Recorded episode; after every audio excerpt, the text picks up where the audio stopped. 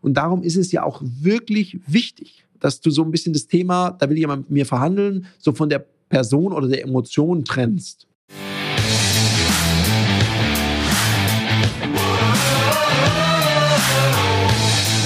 Herzlich willkommen bei dem Podcast Die Sales Couch Exzellenz im Vertrieb mit Tarek Abodela. In diesem Podcast teile ich mit dir meine Learnings aus den letzten 20 Jahren Unternehmertum und knapp 30 Jahren Vertrieb. Es ist wieder Mittwoch und damit Zeit für eine weitere Folge von der Sales Couch. Heute geht es um ein spannendes Thema. Ich glaube auch ein sehr relevantes Thema, weil aktuell teilweise sind die Preise im Einkauf massiv angestiegen, die Lieferkosten sind gestiegen, die Rohstoffkosten sind gestiegen und damit wird gerade verhandelt auf Teufel komm raus. In der Folge möchte ich mit dir sprechen über vielleicht so ein paar Mythen und Märchen der Verhandlung und insbesondere, was ist eine eigene Verhandlung? Und eins mal vorweg, eine Verhandlung ist eins nicht, nämlich eine Erpressung. Also es geht nicht darum, das Gegenüber so zu übervorteilen, dass der nachher unglücklich unzufrieden ist, weil dann hast du einfach einen ziemlich schäbigen Deal. Sondern es geht vielmehr darum, eine Win-Win-Situation zu erzielen. Und eine Win-Win-Situation ist auf gar keinen Fall ein fauler Kompromiss, sondern Win-Win heißt, beide gewinnen. Jetzt, wie ist sowas möglich? Fangen wir vielleicht mal mit dem ersten Thema an, weil ich gucke mir mit dir mal so ein paar Prinzipien, so ein paar Fallen, die dir vielleicht auch mal gestellt werden an und wie du da rauskommst. So, das erste ist mal, niemand verhandelt aus Langeweile mit dir wenn jemand mit dir verhandelt, na gut, stimmt nicht. Im Urlaub vielleicht, wenn du auf den Bazar gehst, da kannst du aus Langeweile verhandeln. Im Business haben wir ja selten die Zeit, einfach aus Langeweile mal so eine Verhandlung zu führen. Sondern wenn jemand mit dir über etwas verhandelt, dann bekundet er damit sein Interesse. Es ist ein Kaufsignal. Nimm mal folgende Situation an. Weil ich finde es so schade, dass es manchmal gar nicht so, so wahrgenommen wird, sondern es geht dann in so eine Diskussion oder Rechtfertigungsschleife über. Kommen wir zur Situation. Du hast ein Angebot gemacht dein Kunde meldet sich bei dir und sagt, ja, Sie, ich habe mir das mal angeschaut und ich habe da mal mit dem Wettbewerber von Ihnen gesprochen und der bietet genau das Gleiche an für Sie. By the way, es ist immer genau das Gleiche. Immer. Nur für 10% günstiger. Und jetzt geht es meistens los. Ja, sind Sie sicher, dass das überhaupt wirklich das Gleiche ist? Das kann ja nicht sein. nee, und wissen Sie, wir machen das ja so und so. Oder man fühlt sich so persönlich angefasst und sagt, ja, aber sagen Sie mal, wir, wir arbeiten doch schon länger zusammen, warum machen Sie denn sowas? Und, und, und, Riesendiskussion. Und eine Sache wird übersehen. Du könntest ja auch wie folgt reagieren. Jemand konfrontiert dich damit und sagt, ah, okay, das heißt, Sie haben verglichen und natürlich, so mit zum Augenzwinkern, ist genau das gleiche Angebot für 10% weniger. Das heißt, also ich gehe davon aus, wenn es jetzt wirklich nur um den Preis gehen würde, hätten sie wahrscheinlich schon bei meinem Wettbewerb bestellt. Das heißt, sie würden das Geschäft grundsätzlich gern mit mir machen? Und wenn jetzt ein Ja kommt, dann mach doch Folgendes, bevor du selber recht, dich rechtfertigst, weil Rechtfertigungen funktionieren einfach schlecht. Also ich habe noch nie erlebt, dass jemand gesagt hat, oh, das ist ganz schön teuer oder sowas ähnliches. Dann kam eine riesen Rechtfertigungsorgie und der Kunde haut sich an die Stirn und sagt, ja, sorry, jetzt wo Sie es sagen, ist ja ein Schnapper, ich bestelle alles. Sondern geh doch her und verwehrt es einfach als Kaufsignal. Das heißt, wenn du das so gesagt hast und sagst, ja, grundsätzlich würde das Geschäft schon bei Ihnen machen, dann mach doch Folgendes. Lass den Kunden oder die Kundin, die potenziellen, doch dir die Argumente liefern. Sag doch sowas wie, hm, mal abgesehen vom Preis, warum würden Sie denn gerne mit mir zusammenarbeiten oder mit uns? Und dann kommen möglicherweise so ein paar Argumente, die kannst du auf die Waagschale legen und dann ins Verhältnis zu diesen 10% setzen und fragen, ob ihm das das wert ist. Möglicherweise sagt er ja oder er sagt, ja, nicht ganz 10 Prozent, also ein bisschen was müssen sie noch machen.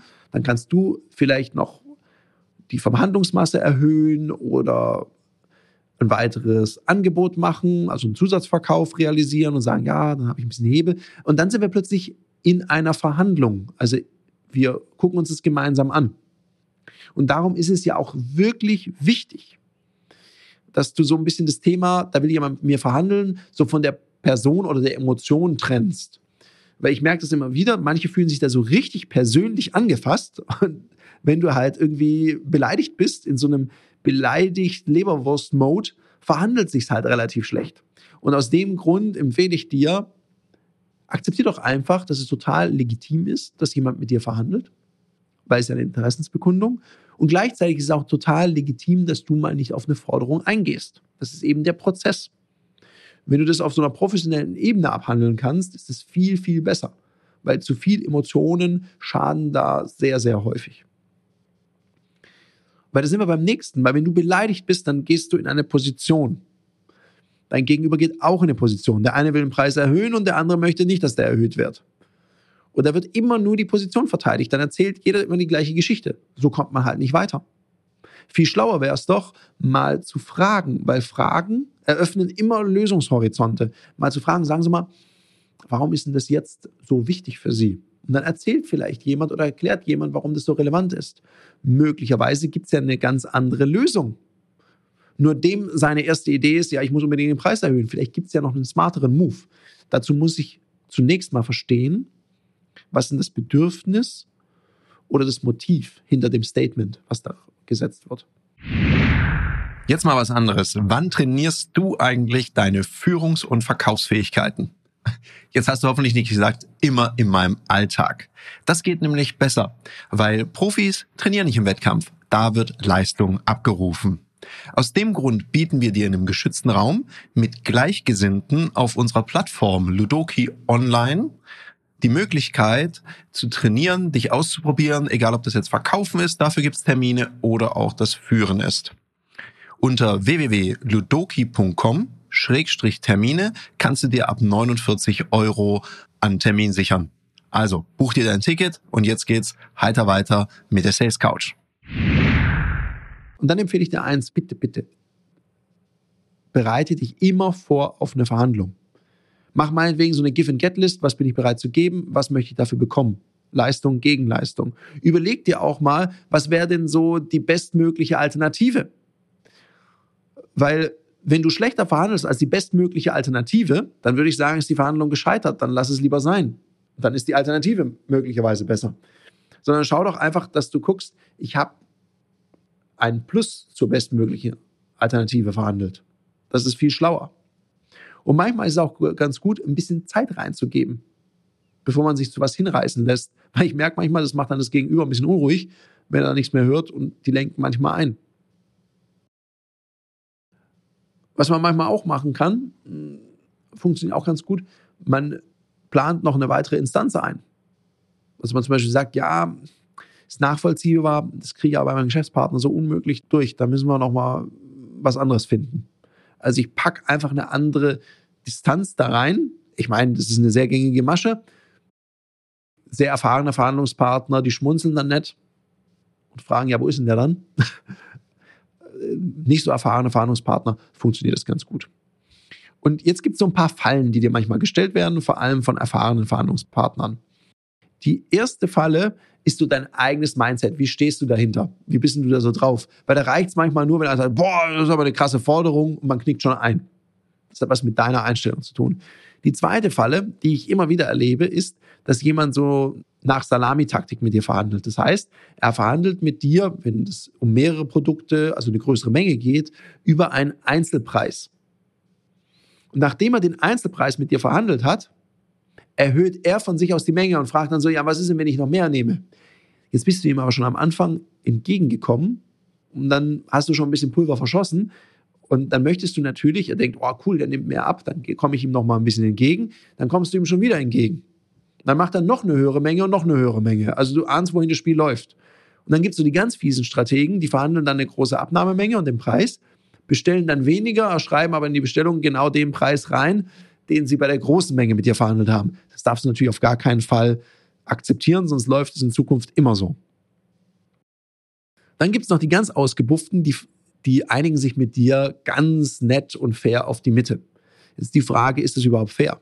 Weil manch einer, der verhandelt mit dir erstmal so den einzelnen Preis und sagt dann, oh nee, nee, nee, das kaufe ich woanders zu einem ganz anderen Preis rein und haut irgend so einen Pflock rein bei einem sehr niedrigen Preis. Wenn du jetzt übrigens denkst, oh Gott, wie komme ich denn dahin? Dann überprüfe echt dein Mindset für so Verhandlungen, weil es geht ja nicht darum, dahin zu kommen, sondern eine gute Lösung zu finden. Und jetzt machen die manchmal folgendes, da geht es hin und her, hin und her mit der Verhandlung, dann kriegst du plötzlich so ein paar Komplimente und dann irgendwann mal, also gut, ich sehe schon, Sie sind ein harter Verhandlungspartner, machen wir es doch fair. Sie kommen ein Stückchen auf mich zu, ich komme ein Stückchen auf Sie zu, das ist total fair, einigen wir uns doch in der Mitte. Das Fiese ist, es fühlt sich fair an. Da greifst du das Prinzip der Reziprozität, der Gegenseitigkeit. Er kommt auf mich zu, ich komme auf ihn zu, man einigt sich in der Mitte. Das Doofe ist nur, du hast ja schon einen Ausgangspreis, schon ein bisschen nachgelassen und die Mitte hat ja dein Verhandlungspartner festgelegt und dann ist die Mitte plötzlich nicht mehr so cool. Also manchmal werden hier sehr, sehr große Nachlässe erzielt, die gar nicht nötig gewesen wären. Eine andere Gefahr ist, dass jemand dir so das große Geschäft in Aussicht stellt. So nach Motto, ja, passen Sie mal auf, hm, wir einigen uns jetzt darauf und in Zukunft habe ich ja noch ganz andere Dinge vor mit Ihnen und ganz andere Projekte. Jetzt zeigen Sie mir mal, wie sehr Sie das wollen und dann gucken wir mal. Das Doofe daran ist, du warst verbindlich, dein Gegenüber nicht. Weil du hast möglicherweise was am Preis gemacht oder an deinen, so die Konditionen und Rahmenbedingungen verändert. Und blöderweise, er nicht. Ist ja nur was, was im Raum steht. Und darum kann es ja geschickt sein, zu sagen, naja, wir fangen jetzt erstmal an und wenn es in Zukunft dann was wird, dann kann man das irgendwie gegenrechnen oder wie auch immer du das dann regeln möchtest. Das sind mal so drei typische Fallen. Es gibt noch ein paar mehr, aber mal so weit. Jetzt mal zu den Prinzipien, auf was man bei einer Verhandlung achten sollte. Das erste, hatten wir schon gesagt, ist bekundet Interesse oder ist im verkäuferischen Aspekt ein Kaufsignal. Dann würde ich immer überlegen, Leistung und Gegenleistung. Also was sind da deine Ziele und was ist deine Alternative? Ganz, ganz wichtig, das im Kopf zu haben, weil sonst ist ja keine Verhandlung. Wenn Leistung und Gegenleistung nicht steht, dann war es einfach nur eine Erpressung. Dann die Verhandlungsmasse erhöhen. Das heißt, zu gucken, kann ich vielleicht mehr Menge realisieren, also mehr realisieren? Kann ich vielleicht was weiteres, einen Zusatzverkauf realisieren, dass ich nochmal anderen Hebel habe, wenn es zum Beispiel um den Preis geht? Oder aber gibt es denn auch andere Dinge, die ich mit in die Verhandlung reinnehmen kann? Vielleicht geht es ja jemand bei einer Preiserhöhung um mehr Liquidität. Vielleicht kann ich mein Zahlungsziel verändern. Vielleicht hilft das ja schon. Dazu muss ich, genau, Fragen stellen und die Position von meinem Gegenüber zu hinterfragen, um festzustellen, was ist möglicherweise noch relevant für mein Gegenüber. Dann Preisnachlässe bitte nur aus Taktik und nie aus Verzweiflung. Weil ich merke manchmal, klar, manchmal muss man was am Preis machen. Und viele haben so das Gefühl, ja, ich muss immer unterbieten. Ich würde ja immer mal testen mit meinem Kunden, was es denn heißt, wenn ich so in die Nähe komme vom Wettbewerbsangebot oder vielleicht den gleichen Preis anbieten kann, ob ich dann ins Geschäft komme. Also warum muss ich denn immer unterbieten, wenn ich überhaupt was am Preis machen möchte? Ich bin ja sowieso ein Freund von einer rigiden Preisstruktur und vor allem, was ich ganz schwierig finde, man fragt nach einem besseren Preis, was ja immer legitim ist, und dann ist der erste Preissprung so gewaltig, dass ich ab dann für immer skeptisch bin, weil ich denke, okay, das war jetzt zu einfach der hat mich doch über den Tisch gezogen. Ob das so ist oder nicht, weiß ich nicht. Es macht auf jeden Fall kein gutes Gefühl.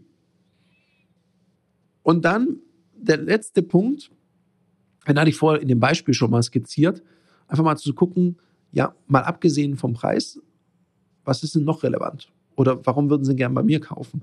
Um einfach mal auch so andere Punkte da reinzukriegen, weil jeder Mensch hat so wie eine biochemische Balkenwaage im Kopf, wo er sagt, was muss ich investieren und was kriege ich dafür.